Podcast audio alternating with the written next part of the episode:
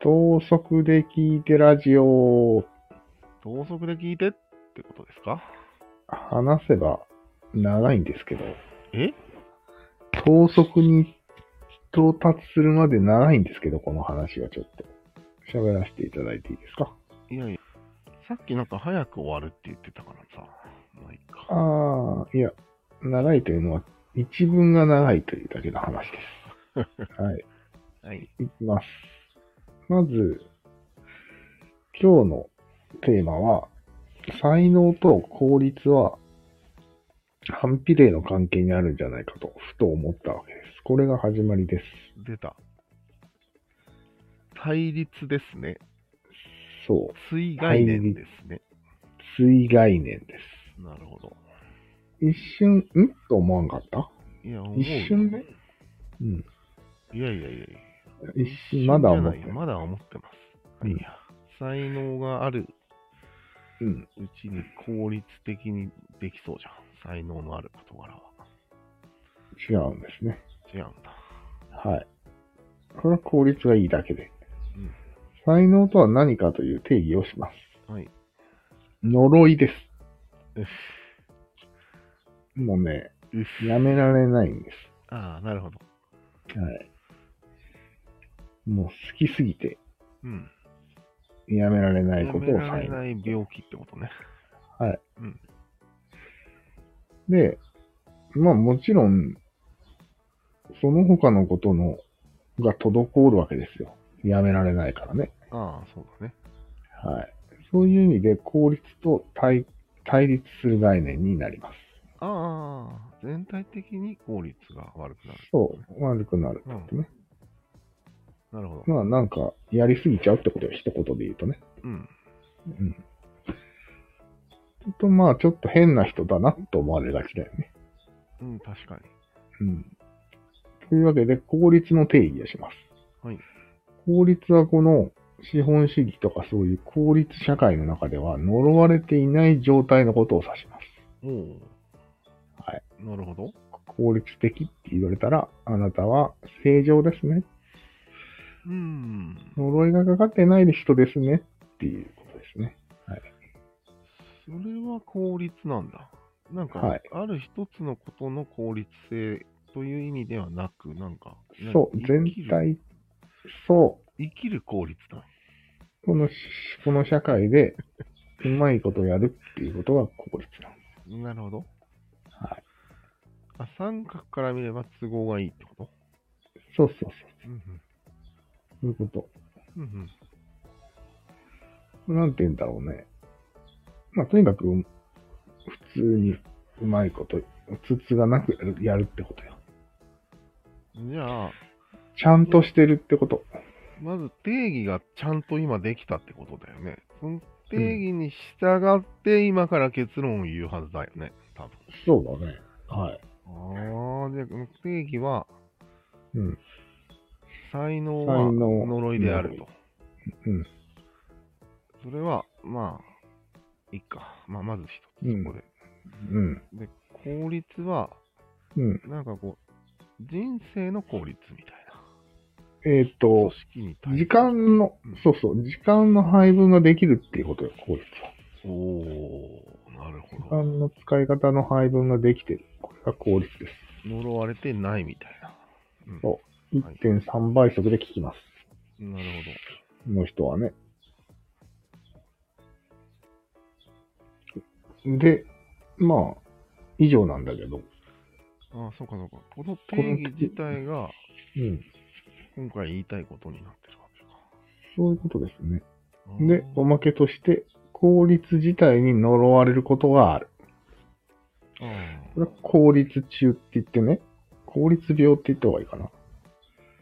要は効率を高めることが目的化してしまうっていう、この、多分2倍速ぐらいで見てんじゃないかな。古典ラジオ。 で、隙間なく次のコンテンツに行くとか、そういう精神の持ち主が、効率に才能がありすぎる人でなんか Z 世代に多そうだけど。す。そうだね。これは、この人は完全に病気で、なぜならうん、才能とは効率が悪いことなんだけど、うん。効率に才能があるという状態なんですよ。なるほど。う完全に二重状態なんですね。ーん。はい。これは病気です。 以上です。なるほど。。はいまあでも今回その対立概念だっていうのがうん。かなり新しい。抵抗があるよね。うん。あるはず。うん。もちろんわざとだよね。あ、えって思わせたかったいやいや、もちろん、えって思ったから喋ってああ。る。え対立してんじゃねって思ったから喋ってる。お前が思ったんかい。俺が思ったから喋ってる。えなるほど。プラモデルを作る才能がある人は、うん。それに対する効率が良かったりするじゃあん。ああ。うん。作業が何種類かあるわけだから。あ、そうかそうか。うん複数の種類があるからそね。のイメージで効率を使っちゃうがちなんよね。あ、そっか。うん。プラモデルわかりやすいね。うん。なるほど。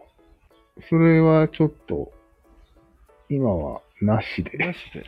まあ そうだねそれ全体全体的にプラモデルを作る才能ということで。で、うん、なんかね。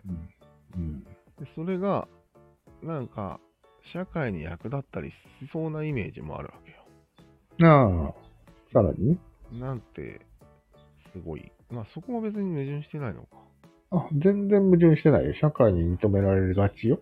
才能がある人は。うん、でもさっきから言うと、うん。社会からすればつまはじき者みたいな基本はイね。メージも出てくるわけじゃん。うん。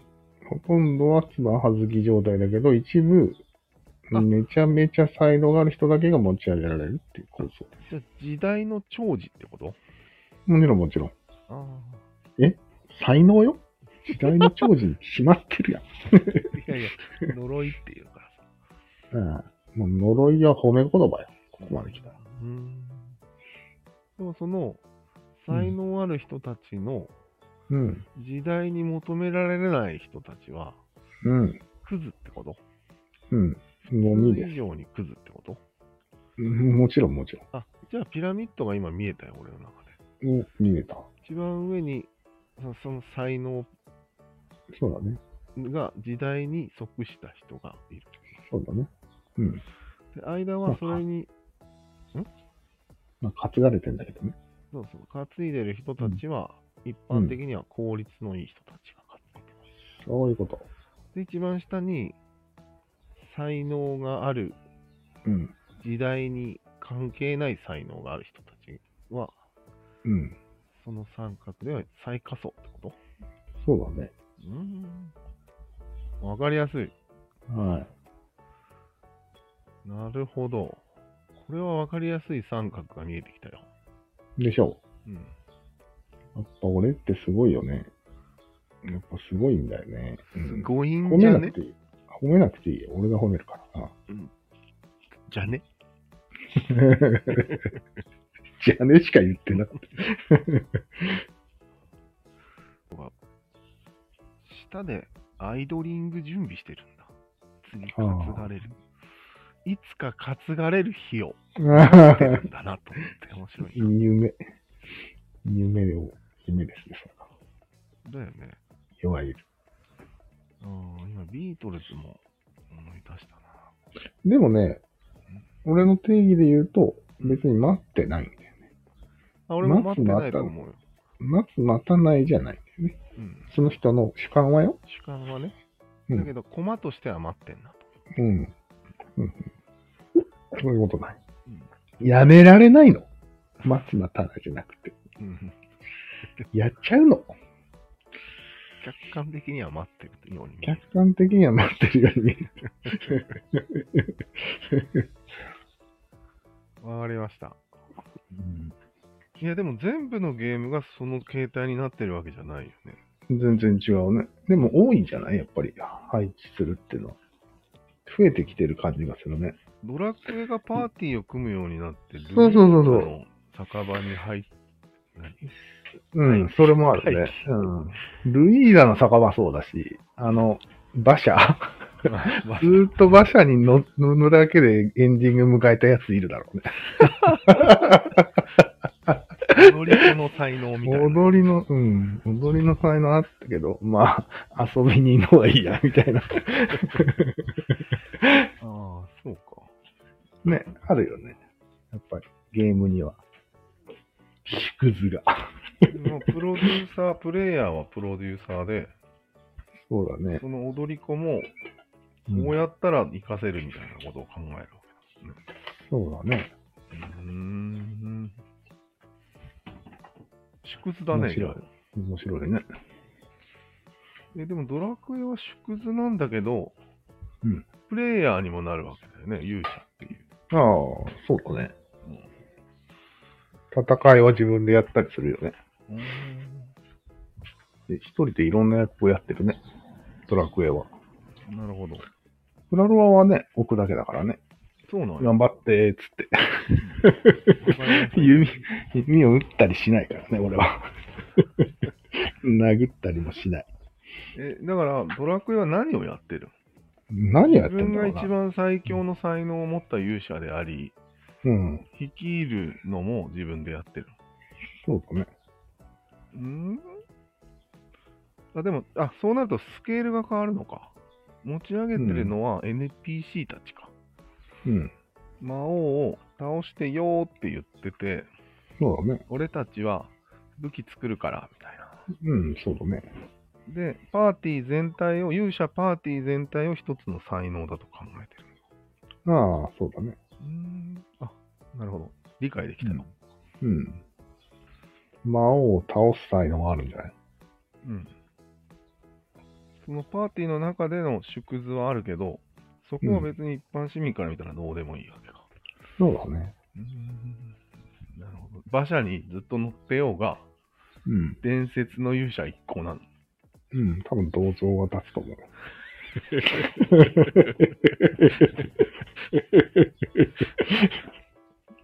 ずっとお金の計算してただけかもしれんよ、トル ネ。そうだねうん。トダンとかってやつね。えー、面白いな。そうですね。じゃあ、全部のゲームを当てはめれるの普通とあか無理だよね。ああ、無理だね、あれはうん。ただの自分の分身なんだよ。あ、でもずらっと並んでるからうん、使われないキャラクターは、でもなんか配置じゃないんじゃないよくわからんけど。使う使わないだからね、でも。うん、そうだね。うん一応キャラ一人一人には才能が設定されてるよね。そうだね。しかもそれしかできない。うああ、なるほど。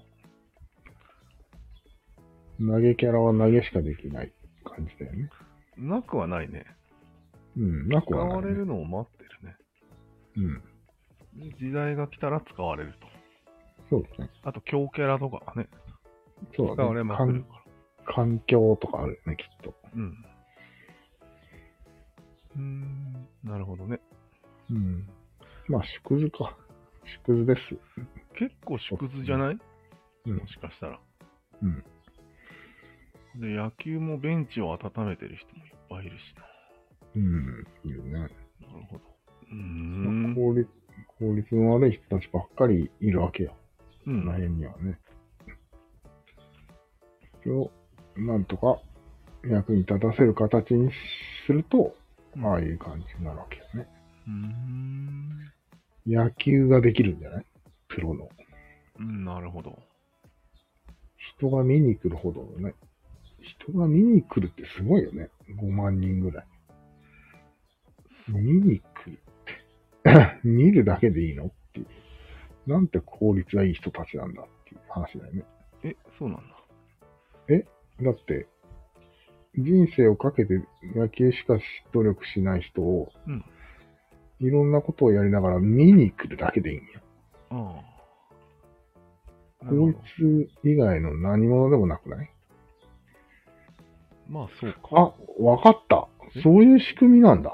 えなんかこう、才能がある、呪われたやつに、そういう要素を集めて、うん食してるんじゃないですか。美味しく。見るっていう意味そう。そうそう。あなるほど。これはあれですね。ああ才能あるかないかわからんけども、とりあえず才能ありそうなやつ集めて、そうそ。そうれに戦わせて、栄養、栄養を与えて、うん、なんか、うーん、面白いもの作ってよ、みたいな感じで。ああ、そういうことじゃないそれをもしかして効率的にやったら、ああなった。養殖ってやつじゃないこれ。うわうわドームが養殖場に見えてきたけど大丈夫。ぁ。 そういうことだわーって今思った思ってしまったけど。もちろん、小学生の頃から養殖するよ。ジャガーズとかでな。あそうだね。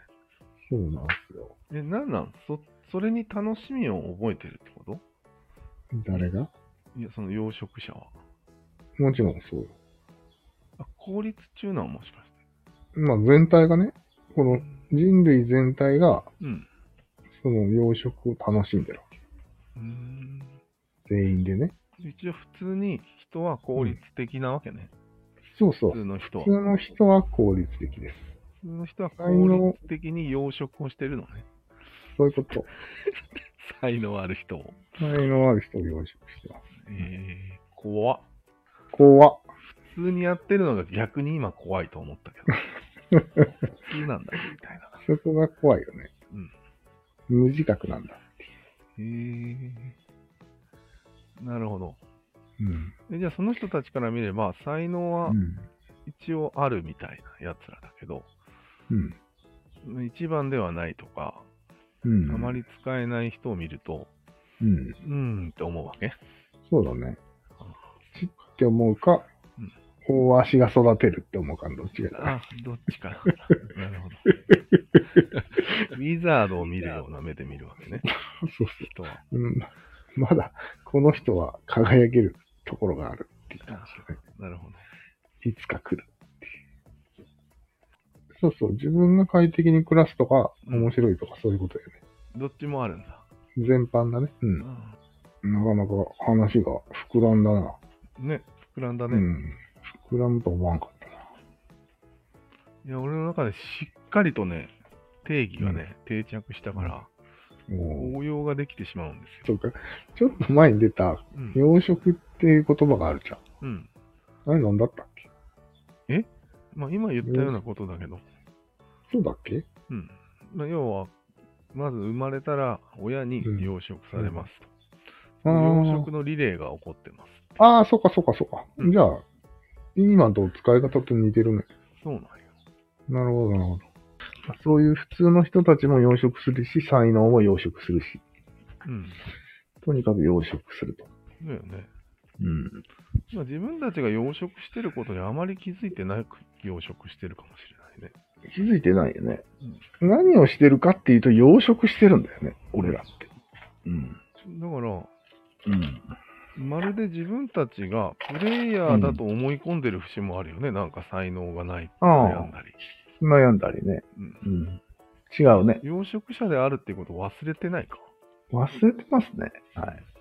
完全に。なんていうか。それも野球を見に行くわけだし。そう。だから養殖者なんだよ。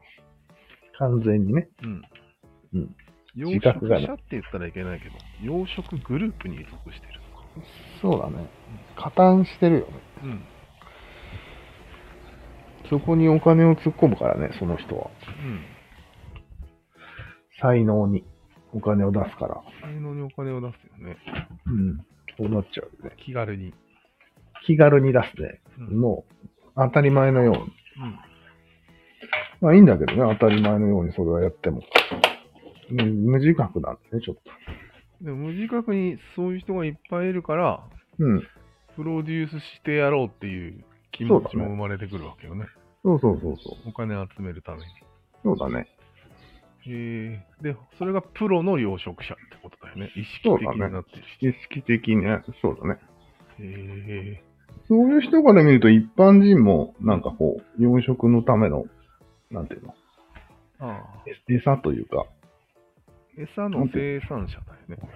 だよね。餌の生産者で、うん。その餌を使って養殖してるね。そうだね。そう見えてるね、あいつ。あいつからは。そうだね。うん。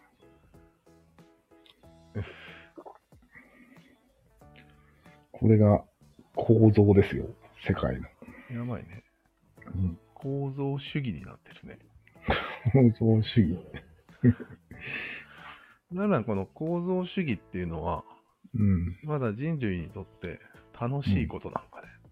うん、うん。楽しいんじゃな構い造主義が出てきてから長いよね。そうそう。つまり構造主義って宗教の逆だよね。ああ、確かに。なんか、構造から考えよそうう。だね。神は神から考えようだから。そうだね。神をありきで構造があります、みたいな感じだけど、うん構造主義は逆だよね。逆なんだよ ね。流行ってないの。流行ってないんじゃてかもう一回流行って廃れたの。うん、いや、まあ、そういう学問の世界でしか受け入れられない考え方っていう意味でね、うん。一度も流行ったことはないと思うよ。あ、そうか。うん。なんか学者が偉そうなこと言いやがってみたいな。そうそうそう。終わってるよね。うん。誰がレヴィ・ストロースよ。みたいな今のとこそういうろこと結構やめられてないじゃん、世界理解。うん。俺ら。そうだね。やめられてないね。で、これは一応才能があると同時に、うん。効率が悪い生き方をしてるんですか そういうことですね。マジっすか、ははい。そろそろ、あれですよ。出荷されますよ。下手したら。もしかしたら、うん。あれか。仕事の量を減らしてまで、そうだそのね。世界理解にかまけてる態度というのは、うん。もう外明らかからに見ると、ちょっと、うんそう。効率的でないんじゃないって言われる。そう。そうそうそう。変な人だねっていう。でも効率って基準があるんだね、じゃあ。あ、今の世界ではあるよ。え要はお金をちゃんと稼いで、うんあのお金を使うことがうん効率ってことだね。今あのー社会、今ではね。せめてうん週に40時間はそう、働いて、稼いで、それをまあたまには、いい、いいもの食べたり。野球野に球見に行くそと。うそう。うんなるほどね。そうそうそう。そういうね。全然大きい小さいなんてないんじゃないあ、そうか、そう才か。能。才配能に置、。配置か。うん。配置されて役に立つかどうか。非常に適材適所の理論と被って多気分ね。になるんだようん、確かに。だから養殖だから、適材適所でしょ、最後は。な。ね養殖の最後の締めは、適材を適所に置くことなんじゃない配置ね。うん。そう考えると嫌な気分になるね。うん。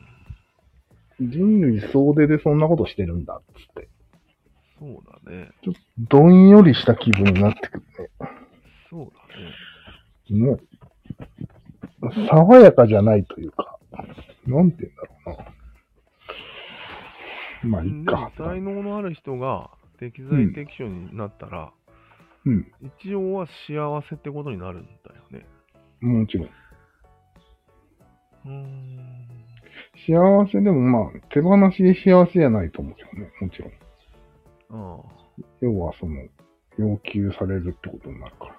うんで、ちょっと変なもん作ったら叩かれるっていう感じじゃん、今。うん世の中。入れ替えられるよね、もちろそうそうそう。オワコンって言われるよ。ん。うん。富のオワコンみたいな感じで。ああ、じゃあまあ、それをナチュラルにやってるのはちょっと怖いっていう話だね。そうだね。ドームまで作って。怖い怖い。うんドーム怖いよね。よく考えたら逃げ、られうん。ものすごい囲まれてるよね、あれね。そうそうそう。網だよね、あれ、網。ここに人がギュッとこうう囲ん。って、そうだね。一人に歌わせるみたいそうそう。な。すごいよね、よく考えたら。ドームの形がやばく見えてきたね。